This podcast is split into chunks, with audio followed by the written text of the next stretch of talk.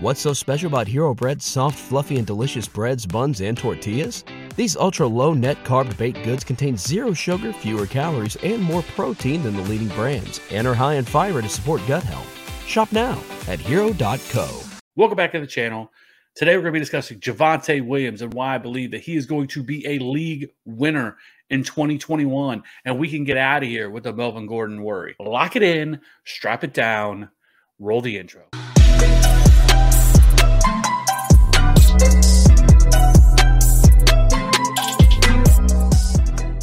Welcome back to the channel, everybody. I appreciate everybody checking out the video. Before we get started, be sure to hit that like and subscribe button for future content. We're getting closer and closer to draft season, which means you need to be locked in to the TFA channel so we can win you that coveted fantasy championship in 2021.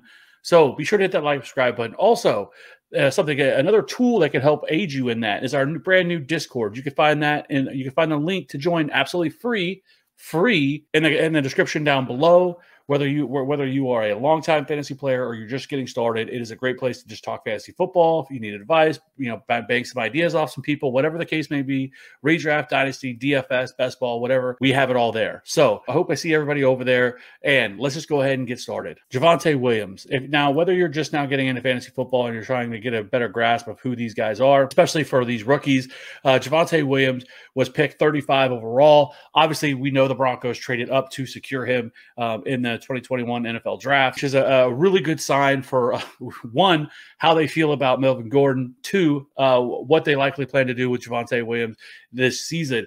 Uh, currently, Javonte Williams is being drafted at RB23 at 63.2 overall over on Underdog Fantasy Best Ball or on Fantasy Football Calculator RB27 61.2. So obviously, uh, as we know in terms of best ball, running backs are going to go a little bit earlier, but regardless, uh, Javonte Williams is 5'10, 212, 30.4 college dominator, which is 68 percentile, 9.2% target share. You know, he was super efficient in uh, only 157 carries, which was 19th among all running backs among FBS, uh, 1140 rushing yards, 22 rushing touchdowns, 25 receptions on 30 targets, and 305 receiving yards. Like I said, he was absolutely efficient last year uh, in that North Carolina offense with Michael Carter, one of the best running back duos of all football last year. He averaged 0.48 broken tackles per attempt, 4.5 yards after contact, 26.8% of his uh, carries went for 10 plus yards, 75 avoided tackles, was first among all running backs in college football last year. So, you know, w- when you talk about Javonte Williams, I mean, he is one of the most talented running backs in, in this last year's class. He's right there with Najee Harris.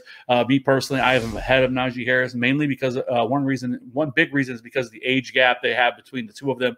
Javonte Williams is only 20 years old. Najee Harris is 23 years old. So there is that gauge gap here. We don't really care about that for redraft, at least for this year, right? So uh, obviously, Najee, Najee Harris is currently being drafted almost in the first round. He's borderline first round pick right now, early second, late first. Now, if you want to know more about Najee Harris, I've already done a video on him as well, so you can you can check that out as well. But for Javonte, you know, he's in an he is in an offense with with Melvin Gordon, right? And I know for a lot of people, that's why they are hesitant on Javonte Williams in 2021. And I'm here to tell you that you shouldn't be worried about that whatsoever. Melvin Gordon was okay last year at best. He had 986 rushing yards on 215 carries with nine rushing touchdowns. He also caught 32 of 44 targets for 158 yards and a touchdown. He finishes RB20 and half point PPR. He did all of this uh, with a 63% opportunity share, which was 16th among all running backs, but he only finished with 0.77 fantasy points points per opportunity, which was 85th among all running backs. 20, he was 27th in true yards per carry last year. Listen, he's 28 years old. He's getting up there in age. Yes, I still think he could be a factor, but there is definitely the possibility that he could be traded from this offense, uh, possibly move to a team like the Rams, who definitely could use a running back, or if another uh, starting running back goes down and the team doesn't feel great about their backup, I could definitely see the Broncos trading him. The Broncos still have depth. They brought in Mike Boone as well, who's a Minnesota Viking running back. So Royce Freeman is still there. So they have running backs here in this running back room. So if they wanted to move on from Melvin Gordon, they could definitely do that. We're already seeing beat reporters talk about Javonte Williams that he is going to be the starter week one. We'll see on that. Obviously, training camp is getting kicked off right now, and then you know with preseason and everything else. Because if that happens, his ADP is going to skyrocket from the RB 23 to RB 27 that he's being drafted at, depending on the format right now. But the reason that he's an absolute league winner is just due to the fact that his ceiling is so damn high. Um, because of the fact that if you look at last year at the running back the Broncos had last year, um, you had Melvin Gordon who handled 63% of the opportunities, while Phillip Lindsay handled 42% of the opportunities in this backfield. You know, and Phillip Lindsay 118 carries, 14 targets, 502 rushing yards, 28 receiving yards, and one touchdown.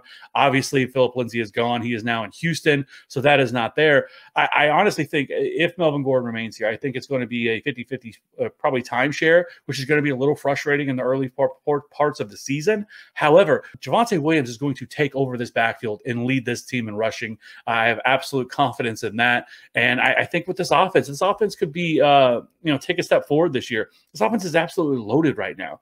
They have Courtland Sutton, who's coming back from injury, who will be 100% ready for training camp. Jerry Jeudy, Noah Fant, KJ Hamler, which was their second round pick last year. This offense is loaded.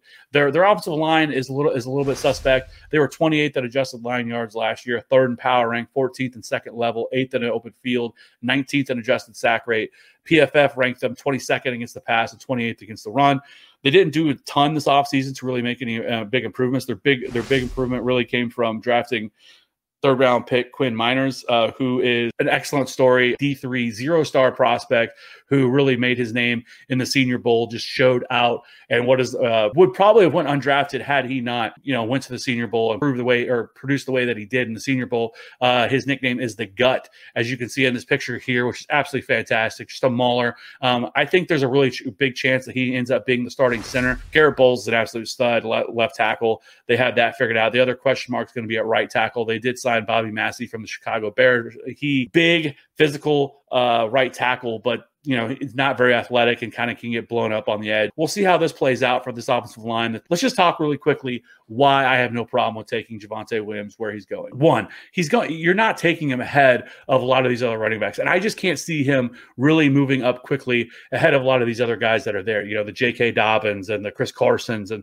the guys who are more solidified. You know, he could possibly get past a, uh, or David Montgomery and Miles Sanders types where people are kind of iffy on those guys. But I don't see him really rising up to the to this really high level where he's undraftable. If he continues to go in the fifth or sixth round, it's an absolute steal there. Now, a lot of it depends on how your roster breaks down as well. Like, what do you have at that point? Because I know I've heard other people make arguments. Well, I'd rather have the wide receivers that are going there, like Brandon Aiyuk or a couple of these other guys that are going there in the fifth, late fifth, early sixth round.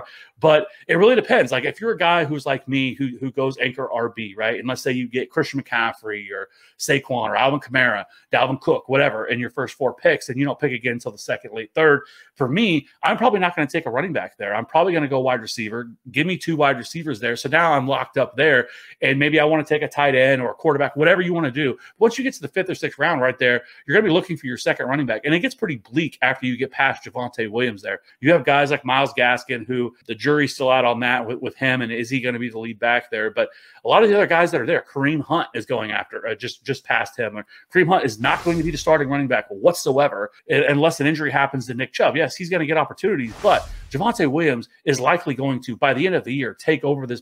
And I see a, a Jonathan Taylor type um, ascension here for, for Javonte Williams in 2021 because I, I, think that while yes, that they probably split, I, I think by at, at, the very least week four, week five, he has probably taken over as a starter if he hasn't done so by week one, eh, because that is definitely in the range of possibility. This team has told you what they want to do. Eh, they have told they're telling us by trading up to acquire Javonte Williams that they are looking for a replacement and they're looking for a replacement now. This team is built to win right now outside of the quarterback position. If if Drew Lock can take a step forward of Teddy Bridgewater, this team could be a playoff team, or if God forbid they trade Aaron Rodgers, which is one 100% in the range of possibility right now with everything going on there. Obviously, because if he comes here, holy shit. Uh, Javonte Williams becomes an absolute steal at his current ADP. Well, though I do think that it will skyrocket. So listen, don't be worried about Melvin Gordon. Melvin Gordon, while yes, I think it's far more likely he ends up getting the 40% of the opportunity that Phillip Lindsay left behind and and Javonte Williams ends up being the guy who gets that 63% opportunity share. I think he can be a tremendous pass catcher out of the backfield, so that's positive for PPR formats. While I don't think he's going to get 100 targets or anything like that year one, I think 40 to 50 targets year one is certainly in the range of possibilities. And if you're going to be able to get him at RB 20, RB 21, RB 22, the, the sky is the limit for him. And so give me Javonte Williams all day at RB at RB twenty three uh, in that in that range with the other guys that are going there. There's not many guys after him that you, that you can feel confident in that's going to be able to have the type of ceiling that he possesses, and that is why I have no problem taking him there. So let me know in the comment section below where would you feel comfortable taking Javonte Williams in 2021? What are your thoughts on him? Where, where do you feel comfortable taking him? And, and do you believe that Melvin Gordon is somehow going to be a, a big problem for him, and that's why you're staying away from him? Let me know in the comment section down below. Don't forget to join our Discord. It's absolutely free. I hope to see everybody over there. I'll see you on the next one. Peace.